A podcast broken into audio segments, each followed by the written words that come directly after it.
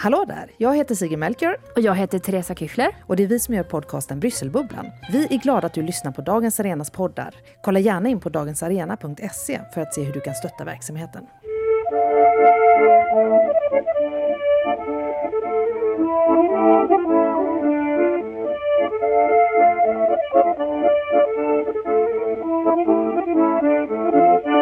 Hallå där och välkommen till ett nytt avsnitt utav Dagens Arenas specialpodd. Och jag som säger det, jag heter Jonas Nordling och är chefredaktör för Dagens Arena. De ensamstående föräldrarna, de har det tufft. Alltså brukar det sägas, men vilka pratar vi om egentligen? Jag har sett ett begrepp som används lite hur som helst, inte minst av politiker, och det tänkte jag prata lite närmare om. Den senaste tiden har såväl Kristdemokraternas partiledare Ebba Busch som Sverigedemokraternas ideolog Mattias Karlsson etiketterat som ensamstående föräldrar. Vilket naturligtvis är helt korrekt och även bra för samhällets sympati gentemot dessa hushåll.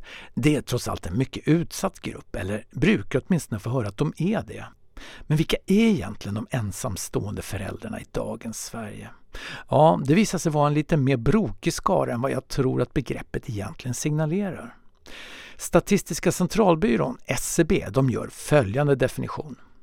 Ensamstående med barn omfattar personer som inte bor med make, maka, sambo. De har barn upp till och med 18 år som bor minst halva tiden i deras hushåll. Så långt alltså SCBs definition. Termen verkar ta avstamp i själva boendet. Den som inte bor ihop med den andra föräldern klassas helt enkelt som ensamstående. Det innebär med andra ord att alla som har gemensam vårdnad och delar lika på föräldraansvaret, de definieras som lika ensamstående som den som har ensam vårdnad och bär hela lasset själv. Att benämningen också kan signalera någon som står ensam och därmed eventuellt i behov av stöd verkar ju nästan slumpartad. När jag på mitt Facebook-konto tar upp att begreppet är aningen onyanserat, ja då rasslar det till i kommentarsfältet. Någonting säger mig att det är bara en tvåsam förälder som kan ställa denna fråga, skriver en bekant. Och en annan, många tror kanske att de flesta skilda föräldrar är sådär trevligt förnuftiga och delar på ansvar och pengar. Tillåt mig asgarva. Ja, jag inser att det här är minerad mark, men samtidigt, de flesta i tråden håller med om att det är en onyanserad term. Men också att själva begreppet har sina fördelar. Utifrån egen erfarenhet finns det mot samhällsordningen en viss tanke bakom. Man kan stå i bostadskö som ensamstående med barn och det finns hos andra aktörer en fördel vid viss hjälp, påpekar en vän, som får medhåll från en annan kamrat. Det stämmer, det är vad som gäller när man vill ta ett lån också till exempel. Man har delat ansvar men bedöms som om man är ensam om det. Bankerna tycker att man inte kan ha halva barn och där kan jag ju hålla med. Men halva utgifterna är ändå en möjlighet. Och till slut går resonemanget ett varv runt. Jag är imponerad av alla tvåsamma med barn på heltid, att de orkar. Jag är otroligt imponerad av ensamstående föräldrar som alltså har barn på heltid. Hur orkar de?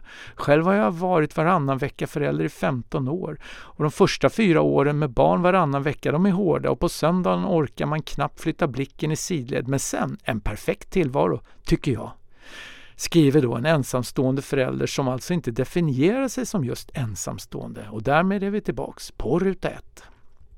Land ska ju på lag byggas, så låt oss börja med en titt på föräldrabalken. Där slås det fast att barn från födelsen står citat, ”under vårdnad av båda föräldrarna om dessa är gifta med varandra. Om så inte är fallet har modern ensam vårdnad enligt lag.” Vi kommer tillbaks till effekten av det där. Även vid skilsmässa står barnet citat därefter under båda föräldrarnas vårdnad. Och Det betyder att de allra flesta ensamstående föräldrar har gemensam vårdnad för sina barn, vilket också tydligt syns i statistiken. SCBs databaser de är ju användarvänliga, de uppmuntrar till egna sökningar. Här blir det tydligt hur förvirrande begreppet ensamstående förälder är. 2019 ja, då fanns det 222 515 barn med två vårdnadshavare i familjetypen ensamstående mor barn med två vårdnadshavare i familjetypen ensamstående far. Och de var 82 141. Men samma år fanns det 88 859 barn med en vårdnadshavare i familjetypen ensamstående mor. Och endast 7 932 barn hade en vårdnadshavare i familjetypen ensamstående far. Med tanke på föräldrabalkens utformning är ju den här obalansen antagligen inte oväntad. Men båda dessa siffror de handlar dock om när vårdnadshavaren har samma kön som familjetypen. Men det är inte alltid fallet. 428 barn bor hos en ensamstående far, men med modern som ensam vårdnadshavare. Och 267 stycken har motsatt situation. De bor med ensamstående mor där fadern är ensam vårdnadshavare. De här fyra kombinationerna av ensamma vårdnadshavare, de skulle jag tro är de som oftast allmänheten definierar som ensamstående föräldrar närhelst den termen yttras. Och utöver det här finns det även andra kombinationer, framförallt där vårdnadshavarna är några andra än de ursprungliga föräldrarna. Men hur som helst, familjetypen ensamstående förälder är minst sagt spretig, åtminstone ur ett statistiskt perspektiv. Och det blir på så vis en grupp som kan kidnappas lite hur som helst retoriskt sett. Ett enkelt axplock från riksdagens motioner i år den visar också att det här verkar ske hela tiden. Kristdemokraterna tycks visserligen inse det här dilemmat och pratar om helt ensamstående föräldrar i sin familjepolitiska motion. I partiets budgetmotion används termen dock åter lite mer diffust. Citat. Av de barnfamiljer som får bostadsbidrag är drygt 57 procent ensamstående kvinnor. Bostadsbidraget är alltså av stor betydelse för ensamstående kvinnor som ofta lever under knappa ekonomiska omständigheter. Sverigedemokraterna de använder samma ordval i sin budgetmotion, om än med en mer könsneutral variant.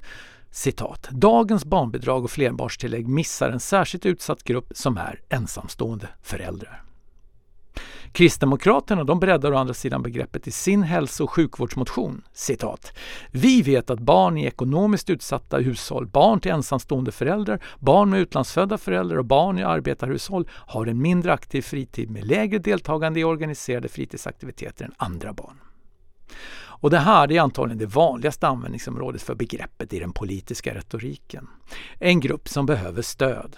De socialdemokratiska riksdagsledamöterna Joakim Järrebring och Kenneth G Forslund de vill ha citat ”en avgiftsfri skola på riktigt” och argumenterar. Barn som lever med en ensamstående förälder eller har utländsk bakgrund löper avsevärt större risk att drabbas av ekonomisk utsatthet än andra barn i Sverige.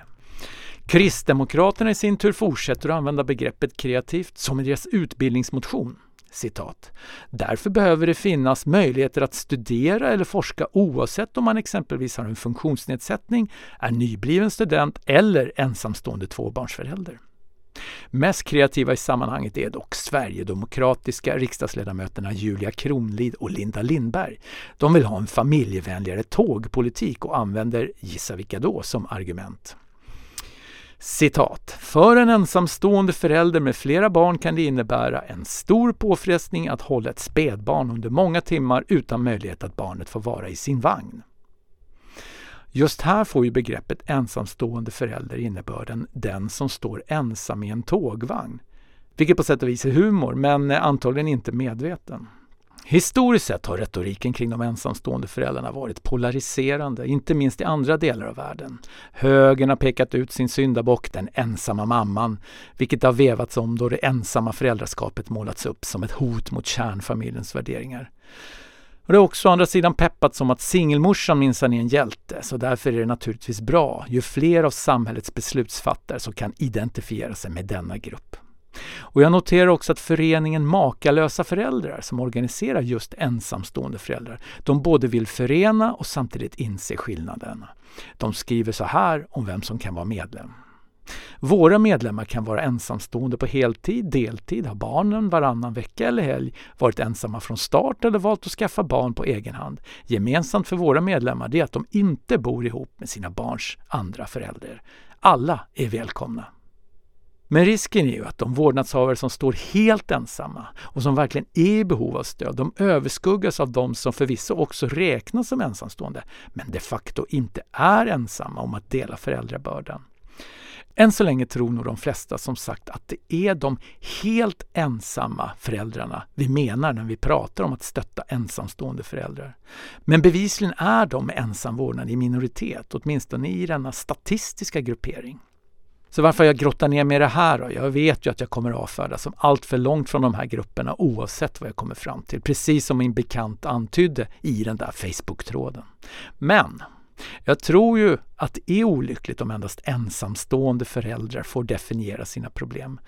Identitetspolitik är all ära, men när det gäller välfärd så tjänar vi på att alla har samma definition. Och mitt enda problem i det här sammanhanget är att jag inte kan urskilja gruppen överhuvudtaget, för termen är för bred.